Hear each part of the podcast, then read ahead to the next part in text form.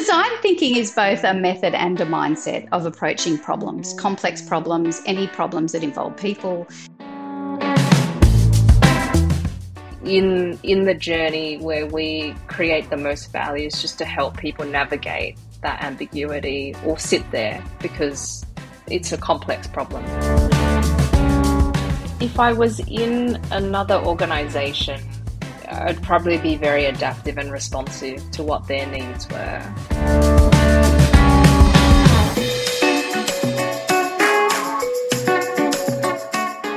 Hello and welcome to The Common Creative. My name is Chris Meredith. And I'm Paul Fairweather.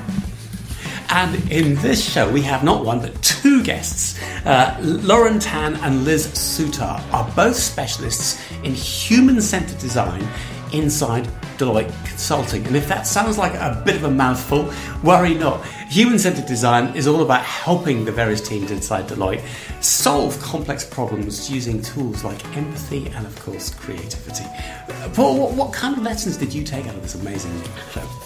What, what I took from the show, Chris, is really, I suppose, looking under the hood uh, of how people that are embedded in an organisation successfully enable uh, creative processes for professional services uh, consultants. So for me, it was incredibly you know insightful. Um, their own journeys, particularly that they're where they both came from, you know, from very different uh, points of view. Uh, yeah, incredibly powerful stuff. So enjoyed the discussion immensely. Again, we could have gone for hours.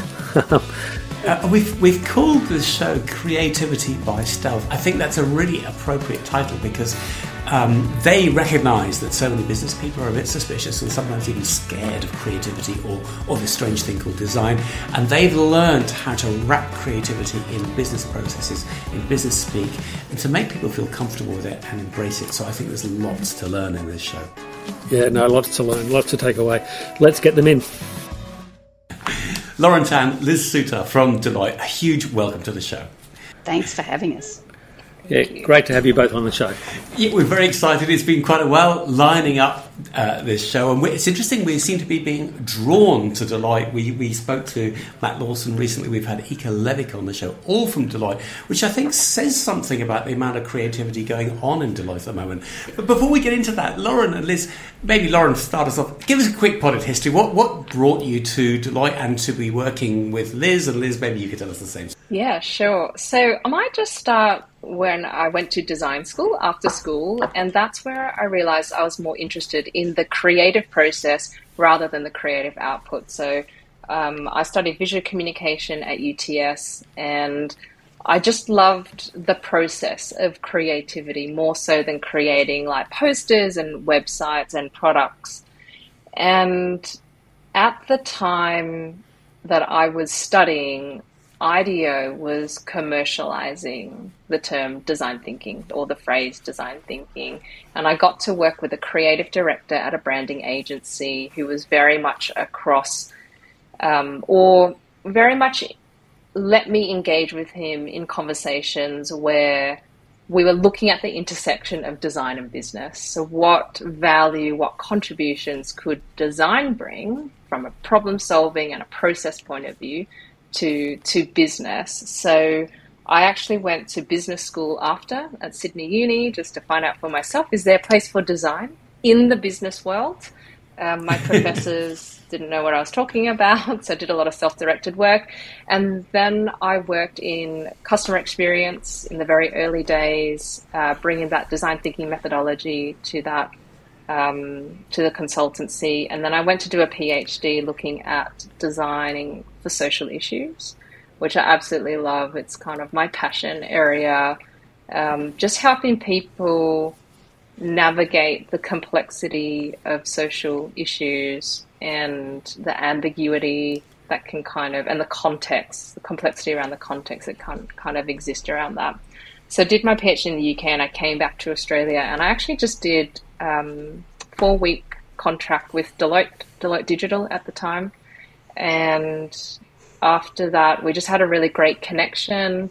And um, 18 months later, I just came on board as a permanent employee at Deloitte. um, in my role, I did a lot of uh, workshop facilitation, so design thinking style workshops that people loved, and, and it was pretty new at that time. This is probably eight plus years ago, and so many requests would come in to, you know, help people run these types of workshops. And one day, my boss was like, "There's just too many requests. We can't facilitate and say yes to all of them. What are we going to do?"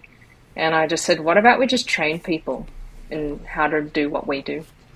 And so that's actually what started this whole enablement piece of the team that Liz and I run now, which is called Design for Business.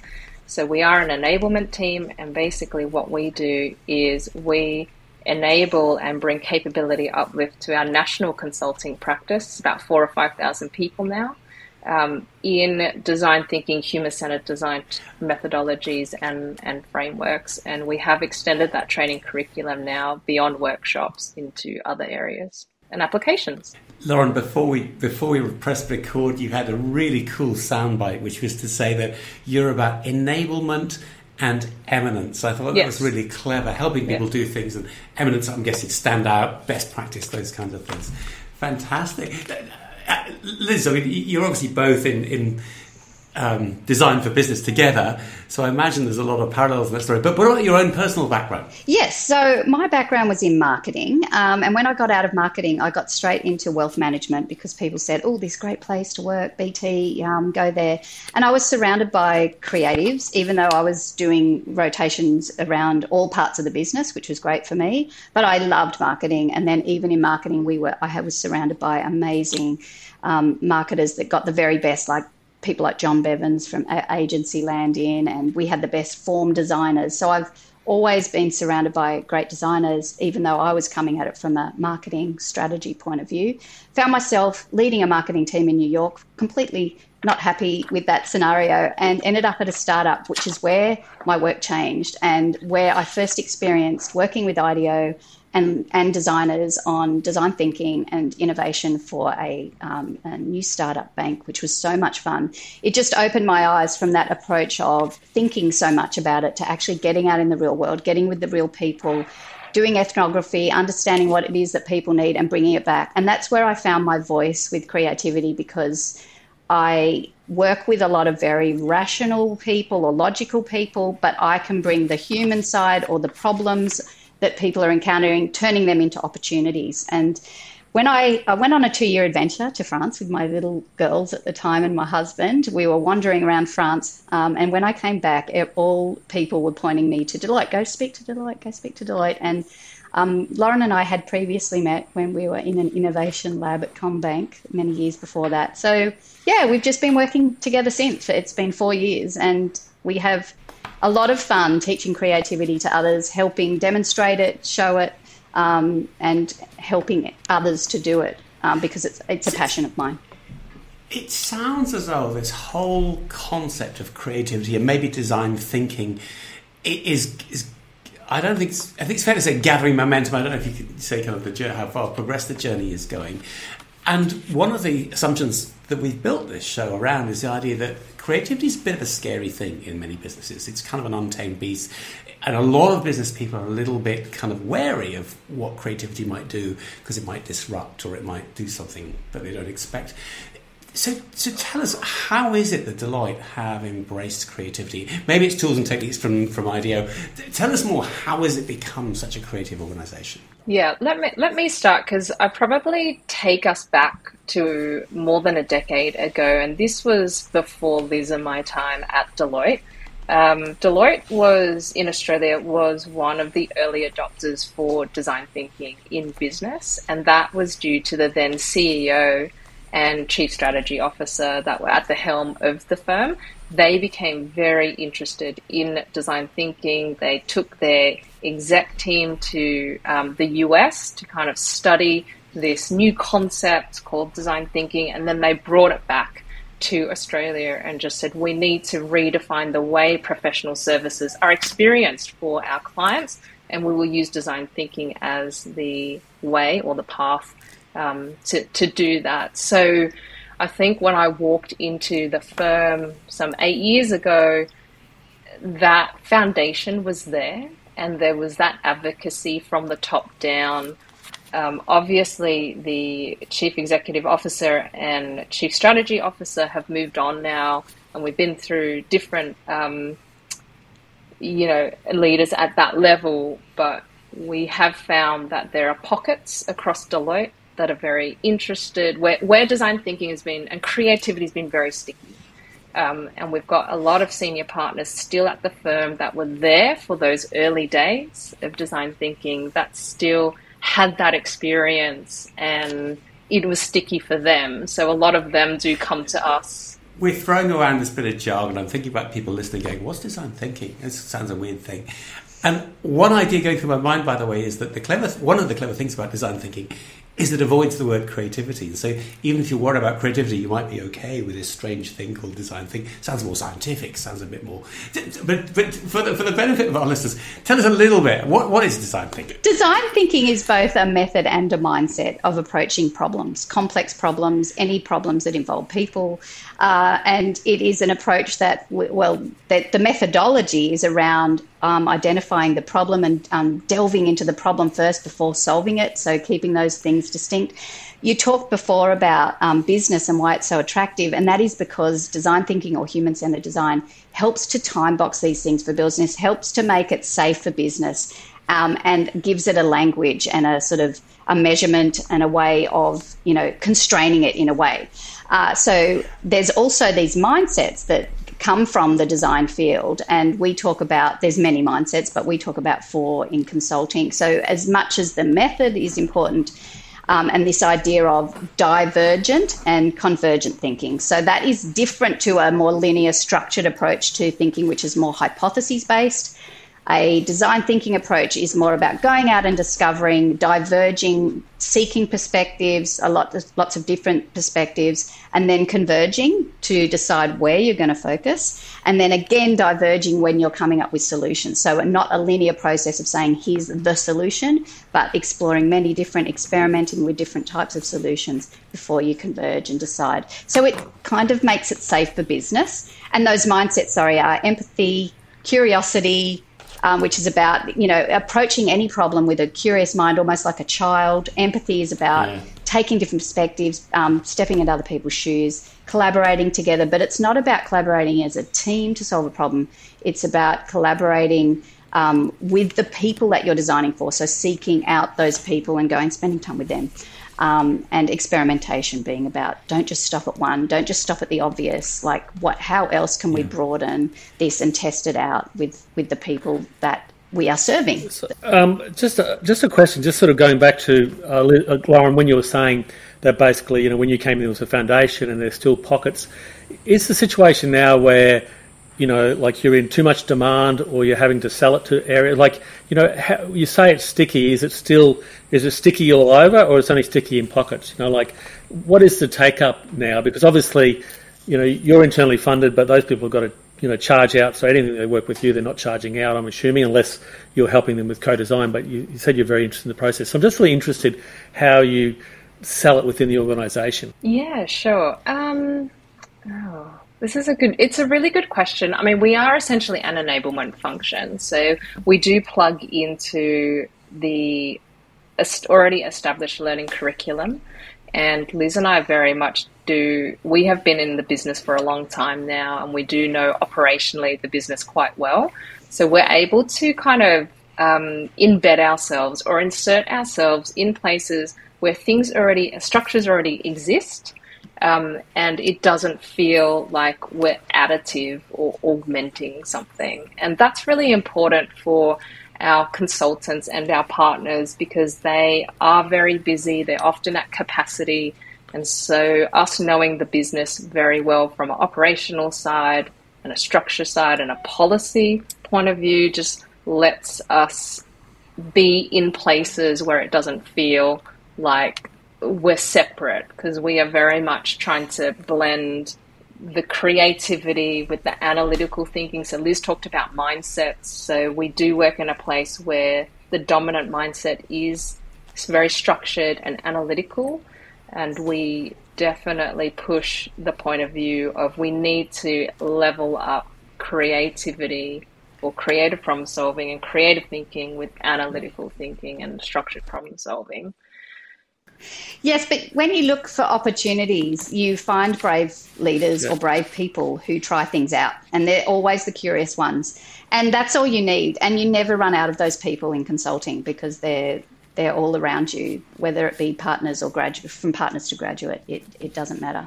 So, and usually, it's people who need help solving a problem. So they'll try new things. I, I was just wondering if there are a lot of frustrated creatives in Deloitte. Uh, we've we've spoken to a whole bunch of you think very analytical people, lawyers, for example, um, and and when you scratch the surface, you discover when they're not lawyering, they're writing books or they're writing children's stories or they're. So I wonder if you, you what you need the brave leaders who are themselves frustrated. And I, yeah, I can see you guys both nodding. Tell us more about that.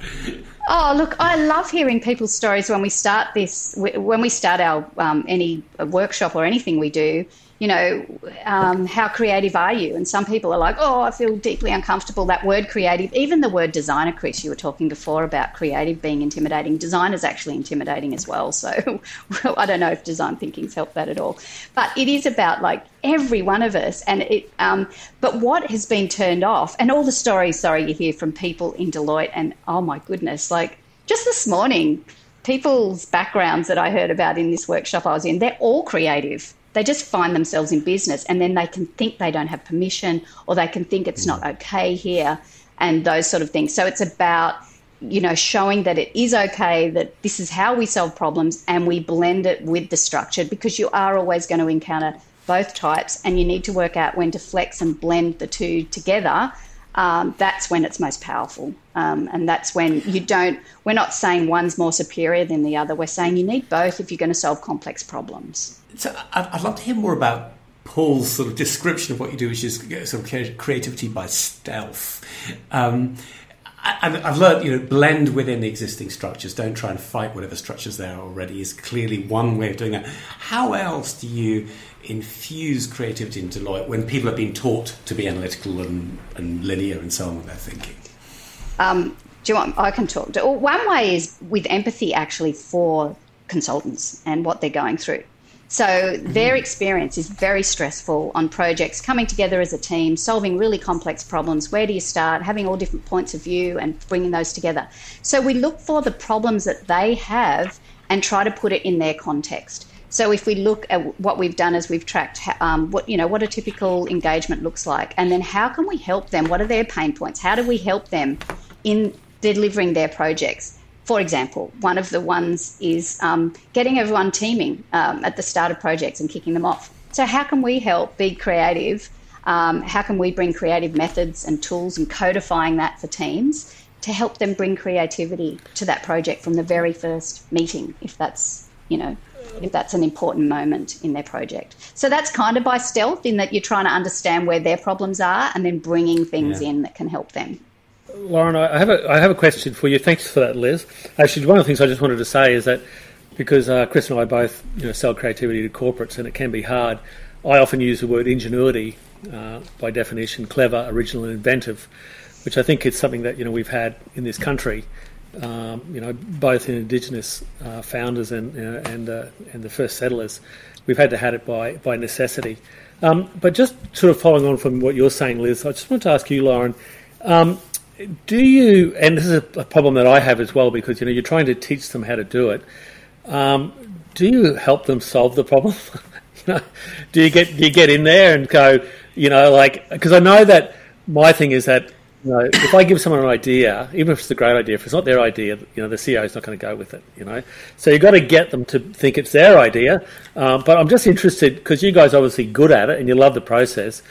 Do, do you get your hands creatively dirty? Do you get in there and fiddle fiddle yeah. with their minds? Like yes, definitely. So I mean, we do run training sessions, and that's very much like you know, it's like a classroom setting, and it's for really individuals and we're very aware that when the individual goes back into their teams or their practice sometimes they might have been the only one on that journey so yes we do we do take a coaching role where we work with teams and we let them, as a form of enablement, just observe us um, in the planning process, in the design process. Say, let's give an example of a workshop.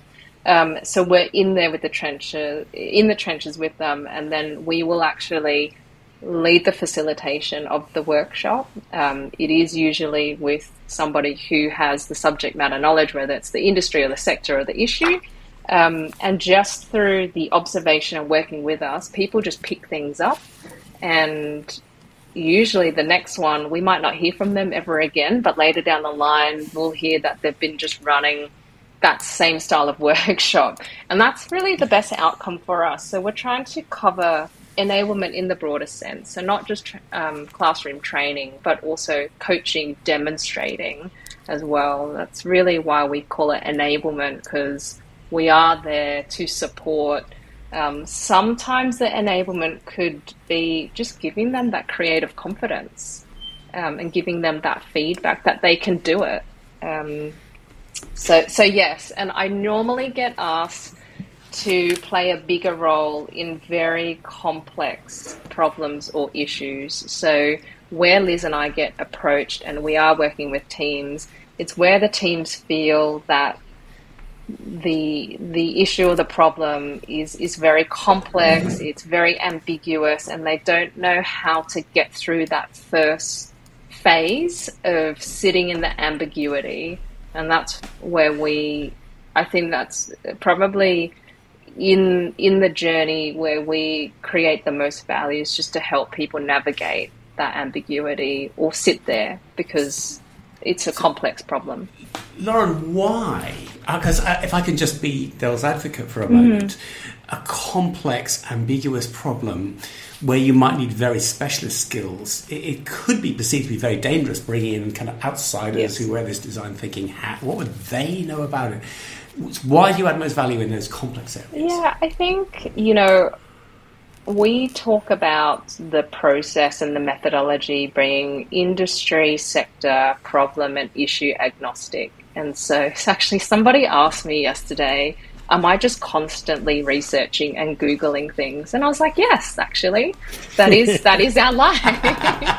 um, I, we could be working on a whole range of issues or topic or subject matters at any one time. It, it is quite crazy, and and Liz will know sometimes cognitively I need to decompress. um, but I think sometimes it's about you know I always I have a very strong point of view about can you be a facilitator and a participant in a workshop at the same time, and I don't think that's a good idea. So sometimes people need to be a participant in their own workshop. And that's where we can come in and be almost that objective and neutral facilitator. But business mindset and organizational cultures have a tendency or habit to try and converge and solve really quickly. You know, get get rid of the conflict. And when teams need help with a very complex problem, where they know intuitively and in their gut they need to sit in that complexity and ambiguity for a while. That's when they kind of come to us because they know that if we converge too quickly, and maybe it's because we don't have enough stakeholders engaged or people need to get things off their chest, um, that's when they'll approach us. It's interesting. We've we've just concluded a season on neuropsychology, mm-hmm. the, the, neuroscience of creativity, and I think I'm pretty confident our neuroscientists would lo- would love you for that point because what they suggest is that we're too eager to get out of that uncomfortable space of not knowing, and we we sort of lurch to solutions. When if we if we're a bit more safety and a bit more confident to explore, to ask new questions, and to live with that discomfort, we get much better outcomes. So yeah, it's great to hear that. I, I wonder if I could ask you a bit about a point you mentioned just before we hit record on this podcast, which is about codifying processes, and you mentioned it that that part of your role as in, in, design thinking is to kind of basically write the formula. This is how you might, I don't know, run a workshop to find a problem, build empathy. And the reason I, my ears pricked up when you said that is uh, because I.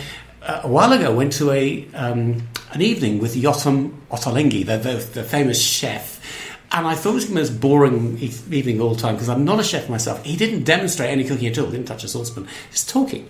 And he made this point almost in passing, which is that chefs hate recipes because they're creatives, and the whole idea of writing down, codifying what they do is kind of a contradiction in terms. And I suddenly there was a light bulb moment, I can see why chefs would hate recipes. In fact, any creative would hate to codify what they do. So, uh, how do you codify a creative process? I guess is my question. And do you struggle with that in the way that other creatives might? I think when you're trying to enable others to do it, it's like a designer might break some rules or not do things the way we're saying, but it, we treat people like when you're a toddler and you're learning to work, well, you need the guardrails or someone to hold you.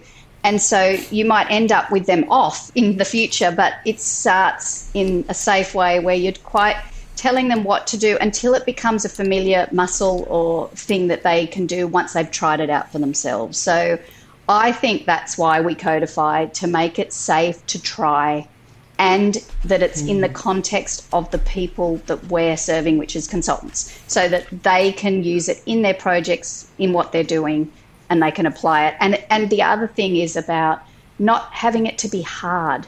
So when we hmm. codify it, it can't be laborious. It, to, it has to be something that's easy for them to adopt and something simple for them to try. So it is hard to codify. Lauren, I'm sure you've got a lot more to say. Like we are codifying so many things at the moment in the last month. Oh my goodness. And I'd probably just build on what Liz was saying in terms of our audience. They are business people. Um, there is a culture in business or a vocabulary in business where things like frameworks, methodologies, and that level of codification people respond really well to. And I guess it just gives them a starting point or an accelerator. So often when we're starting out designing a workshop, we'll put up our framework. And you know what? The resulting workshop looks nothing like the framework, but it gives people a lot of comfort. Um, for the people that we mm.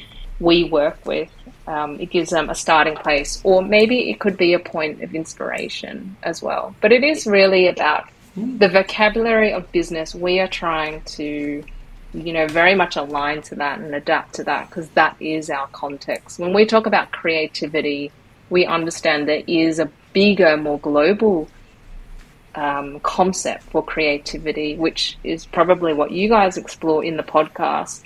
But for Liz and I, we always talk about creativity in business. That's that's well, organizations. That that is our context, and we're very adaptive and responsive to that.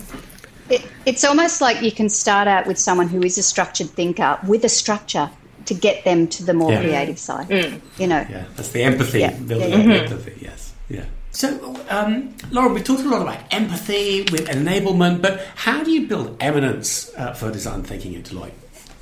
Yeah, so I think in the beginning we talked about creativity and design being quite sticky in disparate parts of Deloitte, and a couple, a number of years ago Liz and I thought, well, you know, we've got to start to bring this together in all these disparate parts together. So, what we do is um, annually we publish a magazine called Make. Um, it is a very well designed publication, and it basically is kind of like our portfolio or it's the curation of projects across Deloitte and especially in Deloitte Consulting, where we have brought um, design thinking and creativity to business, mm. um, to problems that organizations are facing and where we've solved them together with our clients. So we can put, give you a link to the latest edition, but we do do a short print run um, as part of our eminence play, I guess, in raising awareness and showcasing creativity in business. Okay, great. Well, we'll put that link, we'll put that link in the show notes. So, uh, so great. Thank you for that. Actually, it's interesting. I, have really enjoyed that passage of conversation because I, I, made a note to ask you a question. Um, that you know the language that you use, and I know that you're both very creative. You know methodology and codification and stuff like that.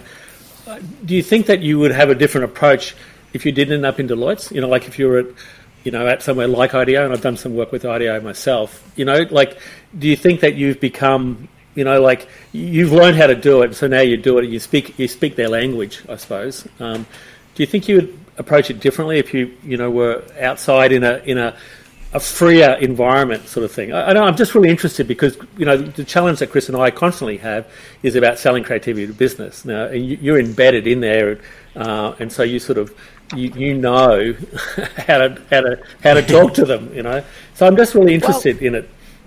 Got a funny story about that because I found myself um, at BT slash Westpac and we were trying to help the business understand what it was by bringing in designers. And so I was sort of juggling these two, like people who don't know anything and people who know so much more than me. Um, and so what I found is that, you know, just let designers do, they'll break all the rules. You don't have to codify it for them, they get it but you do have to codify it. And you have to let designers break rules because once you codify it for designers they're going to go nuts um, if you try to constrain them too much. So yeah and i think that juggling of working with creatives and h- trying to help enable everyone to be creative is is very different. Mm. um, so yeah that that was my experience of codifying versus just letting designers sort of do it within a business constraint but letting them do their thing and breaking some of the codified rules. How about you, Lauren? Do you have a, a an insight into that? Um, um, I think if I was in another organization, I'd probably be very adaptive and responsive to what their needs were. Yeah. Um, yeah. So yes, it probably would be different. There would be some level of codification, but whether it's to the level that we are currently doing now at Deloitte, um, it might be more, it might it might be less. It basically would be what what were the needs for that business and the people in the business or the clients. Yeah. So I actually think IDEO were amazing at codifying, making yeah.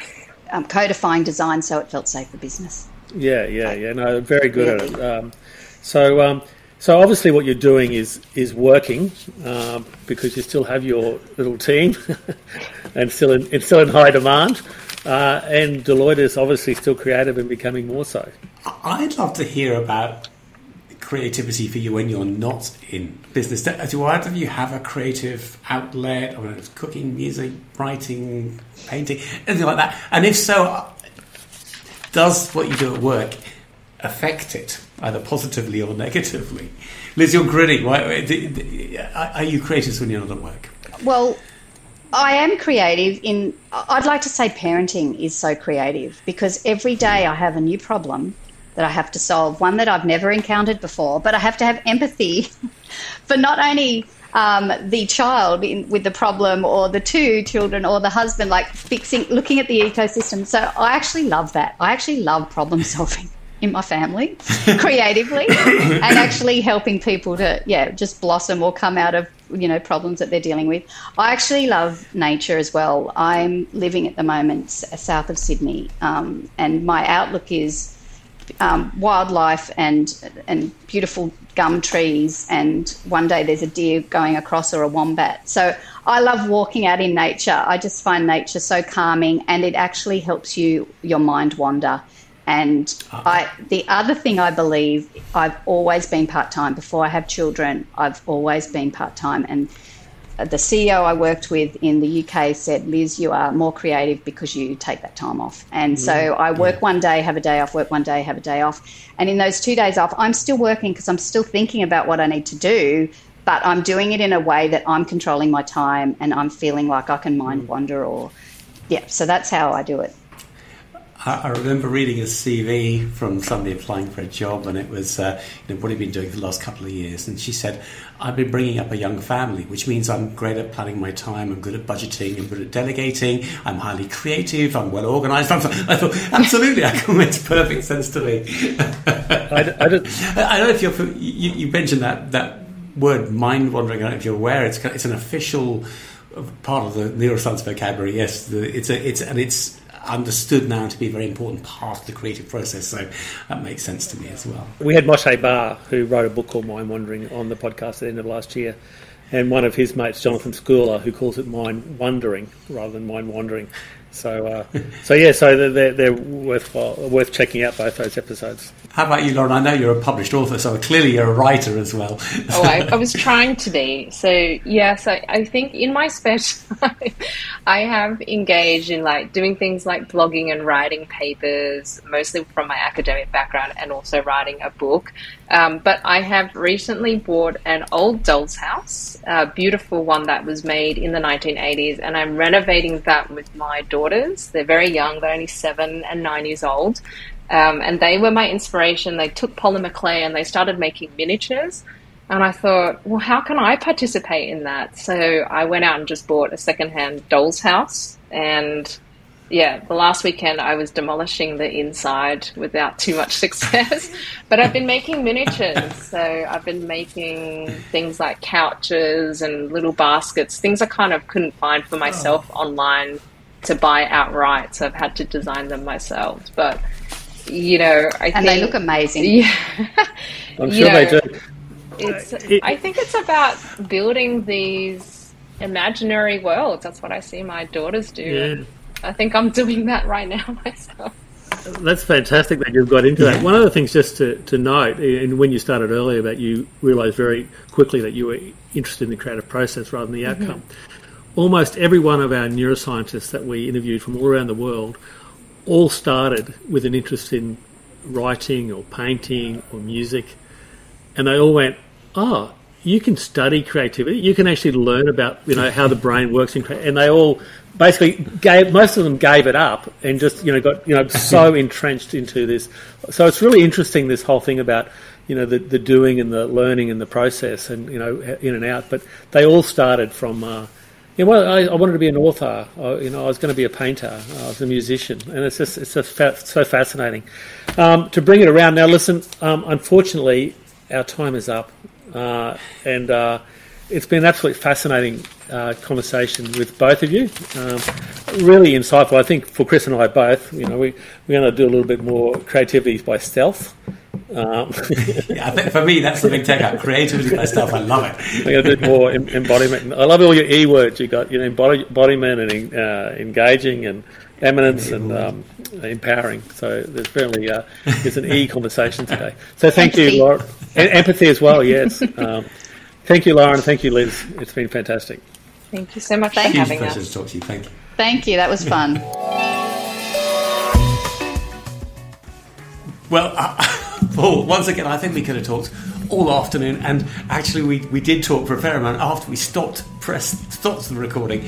Such lovely people, such energy and enthusiasm for their topic, and I'm filled with ideas about um, codifying, uh, uh, ideas about noticing what, what what's going on, about the four mind states. Uh, it's a, about the, the, importance of having senior leaders who endorse what you do. Um, uh, oh my goodness, um, lots and lots of amazing lessons from them and, and look, the bit that I, and it was a very subtle thing, and I think it was Liz said it. She said, you know, we basically get teach people, you know, people, the people that step up, people that are brave, and they're the ones that are curious. And it's just, you know, there's something that we both know and talk about ourselves, but just the way that she put it really rang true for me about the fact that, you know, all through history, the people uh, that were curious had to be brave. You know, they're the people that tried something new, and they had to be brave, whether it was playing with fire, so to speak, or you know, sticking their head into a cave that you know might have had a resource in it, also a saber-toothed tiger. It, it reminded me of our, our, show with Nigel Marsh, who talked about having a really clear idea of what you're trying to achieve, big brave idea, um, and then creativity flows from that. So yeah, agree with you completely. Um, I hope anybody listening is as excited about what we've heard as we are. We'd love to hear your comments and feedback. Please uh, give us a recommendation. Please give us a rating. We'd love it if it's a five out of five rating, obviously. But most of all, tell your mates. Please forward this podcast to anybody who you think might be interested. It helps us get the message out there and it helps support this podcast. Yeah, that's right, Chris. So thanks for listening and tune in next week. We'll see you next week. Bye for now.